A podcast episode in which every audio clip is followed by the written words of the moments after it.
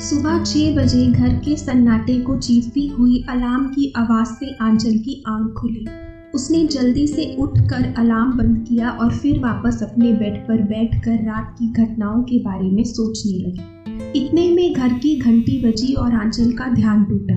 दरवाजे पर अपनी हाउस हेल्प माया को देखकर आंचल को काफ़ी राहत मिली। माया एक पचास साल की तजुर्बेकार औरत थी जो आंचल को देखकर उसकी परेशानी को भाप गई। उसने थोड़ा सोचते हुए कहा, क्या हुआ मैडम? तबीयत ठीक नहीं है? डाइनिंग टेबल पर खाना भी वैसे ही पड़ा है। इस पर आंचल झूठा सा हंसकर बोली हाँ अरे कुछ नहीं। थोड़ा ज़्यादा सो गई थी मैं आज इसीलिए फ्रेश नहीं लग रहा। इवन एक्सरसाइज एंड योगा कुछ भी नहीं किया। ये सुनकर माया अपने काम में लग गई। मानो उसे विश्वास नहीं आ रहा हो, मगर फिर भी वो बहस ना करना चाहती। सुबह आठ बजे आंचल अपनी कैब में बैठकर ऑडिशन के लिए रवाना होने ही लगी थी कि तभी एक पुलिस वाले ने रुकने का इशारा किया। कैब वाला थोड़ा हैरान होकर बोला साहब मैं मैडम को पिक करने आया था। कुछ हुआ है क्या? इस पर वो पुलिस वाला गाड़ी में झाँक कर थोड़ी कड़क आवाज़ में बोला मैं अंजल नाम की लड़की से जो एन एम सिक्स ए में रहती है मिलने आया हूँ। मेन गेट से पता चला कि वो तुम्हारी कैब में कहीं जा रही है। तो भाई तुझे रोका। उसने आंचल को गौर से देखकर पूछा तो आप हैं आंचल? आंचल अपने माथे का पसीना पूछते हुए हज़ार सवालों के बीच में फंसी। सिर्फ़ अपनी गर्दन से हाँ में इशारा कर पाई।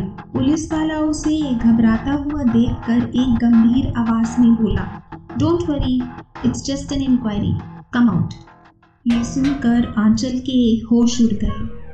उसने थोड़ी कामती हुई आवाज़ में कहा sir I am new to this city I don't know anyone here except my new friend Prerna जो मेरे साथ ही ऑडिशंस देती है।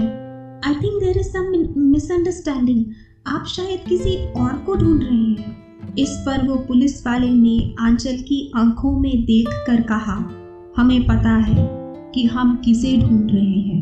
मैं पब्लिक इंस्पेक्टर रोहित शर्मा हूँ और आपको मेरे साथ ओब्रॉय हॉस्पिटल चलना पड़े। ये खबर सुनकर आंचल का गला डर से सूख गया। वो एक ठीली आवाज़ में बोली, ओब्रॉय हॉस्पिटल? क्यों? क्या हुआ? मेरे पेरेंट्स तो ठीक हैं। प्रेरणा को कुछ हुआ है क्या? रोहित ने ना में सर हिलाते हुए कहा, नहीं, ये सुनकर आंचल की जान में जान मानो वापस आई हो। उसने थोड़ा ज़ोर देते हुए कहा, सर प्लीज़ टेल मी क्या हुआ है? इस पर रोहित ने बिना कुछ कहे उसे पुलिस की गाड़ी में बैठने का इशारा किया। गाड़ी में लेडी ऑफिसर से फुसफुसाते हुए आंचल ने पूछा, मैडम, क्या आप बता सकती हैं? कुछ तो बताइए। तो लेडी ऑफिसर थोड़ा अकड़ कर बोली, साहब, आपको सब बता देंगे। आप बस पाँच मिनट वेट करिए। गाड़ी रुक गई। और सामने बोर्ड पर लिखा था ओबरॉय हॉस्पिटल।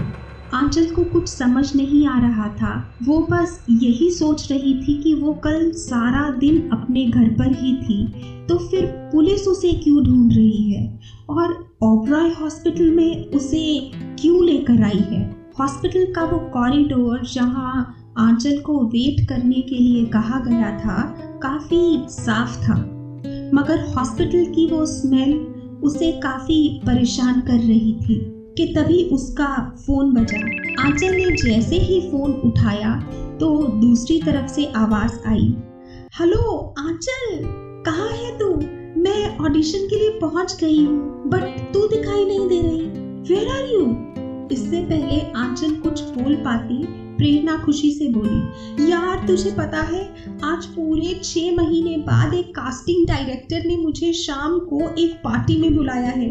बोल रहा था कि प्रोड्यूसर्स भी आएँगे वहाँ। शायद मुझे रोल मिल जाए। तू एक काम कर, तू भी मेरे साथ चल। हम दोनों को ही शायद काम मिल सकता है। क्या बोलती है? चलेगी शाम को मेरे साथ। इस पर आंचल एक फीकी सी हँसी हँसते हुए बोली वाह कॉन्ग्रेचुलेशन यार। I am so happy for you तू आराम से जा एंड जस्ट किल इट मैं तुझे कल मिलती हूँ। इस पर प्रेरणा ने थोड़ा गंभीर होकर पूछा, कल? मतलब तू आज ऑडिशन के लिए नहीं आ रही? आंचल ने एक भारी आवाज़ में कहा, नहीं यार I mean to something very important बाद में बताती हूँ. And hey congratulation once again और फ़ोन काट दिया। इतने में एक नर्स आई। और बोली, चलिए मैडम, रूम नंबर 202 का पेशेंट आपका सुबह से इंतज़ार कर रहा है। ये सुनकर आंचल का दिल थम गया और वो बस अपने ठंडे हाथ और पैर लेकर उस नर्स के पीछे चल दी। बेड पर सफ़ेद चादर ओढ़े हुए एक शख्स लेटा था, जिसका चेहरा खिड़की की तरफ़ होते हुए ठीक से दिखा नहीं। नर्स ने उसे आवाज़ देते हुए कहा सर, वो आ गई है। जैसे ही उस शख्स ने अपना चेहरा घुमाया तो आंचल ने एकदम हैरान होकर कहा तो तुम तो वही हो ना जिसने मुझे कल खाना डिलीवर किया? ये ये क्या हो गया तुम्हें? इससे पहले कि वो कुछ बोल पाता, आंचल ने बिना सोचे कहा अच्छा तो अब मैं समझी, तुम्हारा कोई छोटा मोटा एक्सीडेंट हुआ होगा और तुमने सोचा कि सारे पैसे मुझसे वसूल करवाओ, क्योंकि लास्ट ऑर्डर मेरा था शायद। But this is not fair हाँ? मैं एक पैसा नहीं दूँगी। इस पर उस नर्स ने टोकते हुए कहा, अरे मैडम, बस कीजिए, इनके पैसे सेटल्ड हैं। वो पुलिस वाले बड़े साहब इनके दोस्त हैं। बात पैसे की नहीं, कुछ और है। आंचल ने धीमी आवाज़ में कहा, और और क्या बात है? इस पर वो नर्स बात को समझाती हुई बोली, मैडम, ये आपके बिल्डिंग के पास वाले एटीएम के सामने बेहोश मिले। तभी किसी ने पुलिस को इन्फॉर्म किया और पुलिस इन्हें यहाँ ले आई। बेहोशी में ये कुछ बड़बड़ा रहे थे। जब होश आया तो समझ में आया कि ये आपका नाम और फ्लैट नंबर बड़बड़ा रहे हैं। अब क्या है? क्यों है? हमें तो पता नहीं। इसीलिए आपको यहाँ बुलाया है। इतना कहकर वो नर्स चली गई और आंचल ने थोड़ी शर्मिंदगी वाले लहजे में कहा सॉरी वो आई वॉज़ वेरी टेंस्ड इसीलिए पता नहीं क्या कुछ बोल दिया। बताइए, क्या बात है? इस पर वो डिलीवरी बॉय ने आंचल की तरफ़ गौर से देखते हुए गंभीर आवाज़ में कहा, वो एन एम ज़ीरो टू में रहती है। उसे कुछ काम है शायद आपसे। आंचल ने थोड़ा सोचकर बोला, कौन? किसकी बात कर रही हैं? इस पर वो बोला, वही काली साड़ी, काले बाल, काजल में लिपटी, सफ़ेद सी आँखों वाली औरत, जो आपको अपने होने का एहसास दिला रही है।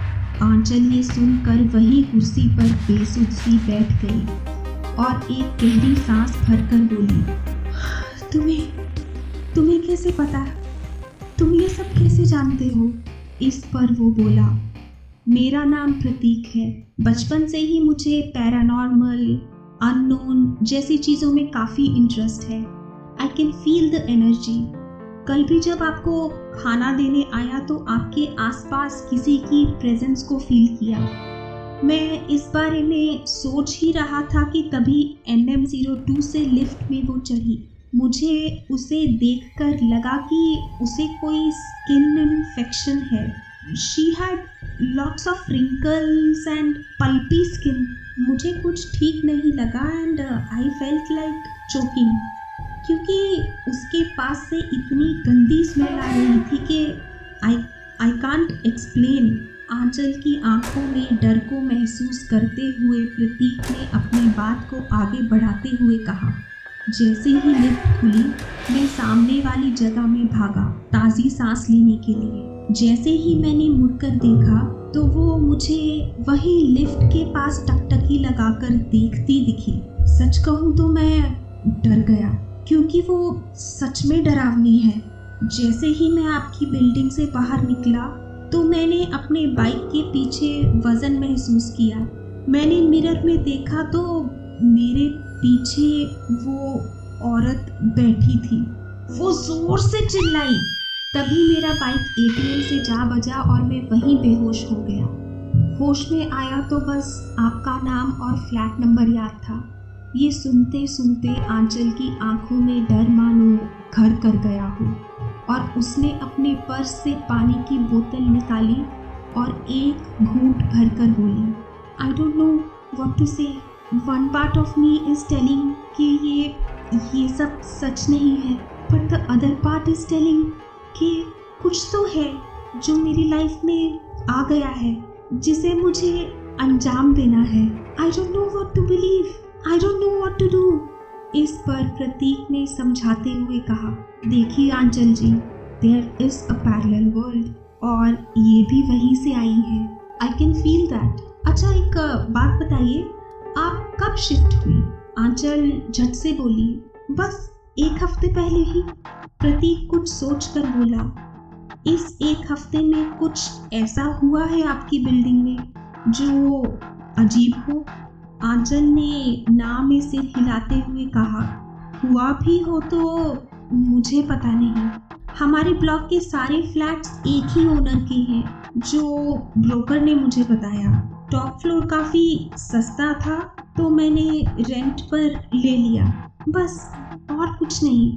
इस पर प्रतीक निराश होकर ओके, बस इतना ही बोला, कि तभी आंचल ने उससे पूछा मेरा फ्लैट नंबर और नाम क्यों बड़बड़ा रहे थे? आंचल का सवाल सुनकर प्रतीक एक गहरी सांस भरते हुए बोला इट्स अ साइन कि वो आपको शायद कुछ बताना चाहती है बट पोजेस करके नहीं, वरना अब तक तो आप नॉर्मल नहीं रह पाती। ये सब बात दरवाजे पर खड़ा रोहित सुन रहा था और वो कमरे में आकर बोला, ले मैं इन्हें सुबह सुबह सारा काम छुड़वा कर यहाँ लाया कि तू इन्हें डरावनी कहानियाँ सुना सके। कल कहीं पीवी तो नहीं ली थी ना तूने ज़्यादा? भचती नहीं तुझे, पता है ना? फिर आंचल को देखकर बोला डोंट वरी मेरे बचपन का दोस्त है। ऐसे ही बिना सर पैर के बातें करता रहता है। तुम ज़्यादा ध्यान मत देना, हम सब भी नहीं देते। मुझे लगा था कि कुछ बहुत बड़ी बात होगी, इसीलिए तुम्हारा नाम ले रहा है। पर यहाँ तो खोदा पहाड़ और निकला सुपर नेचुरल ये कहते हुए एक कुटिल मुस्कुराहट से दोनों को देखने लगा। प्रतीक ने अपना नंबर देते हुए आंचल से कहा, ये नंबर रख लीजिए। जब भी आपको मेरी हेल्प की ज़रूरत हो, please call me. But know one thing, it's very powerful. Rohit ने हैरानी से कहा I can believe this Anchal तुम तो सेंसिबल हो। फिर भी इन सब चीज़ों में मान रही हो। You know this is not right correct ऐसा वैसा कुछ नहीं होता। ये सब सुपर नेचुरल अननोन भूत, प्रेत, आत्माएँ it's all just just in the books reality से इनका कोई वास्ता नहीं है। I I hope you know this मगर आंचल की खामोशी चीख चीख कर कह रही थी कि कुछ तो है जो ना होकर भी उतना ही सच है जितना उसके सामने खड़ा रोहित।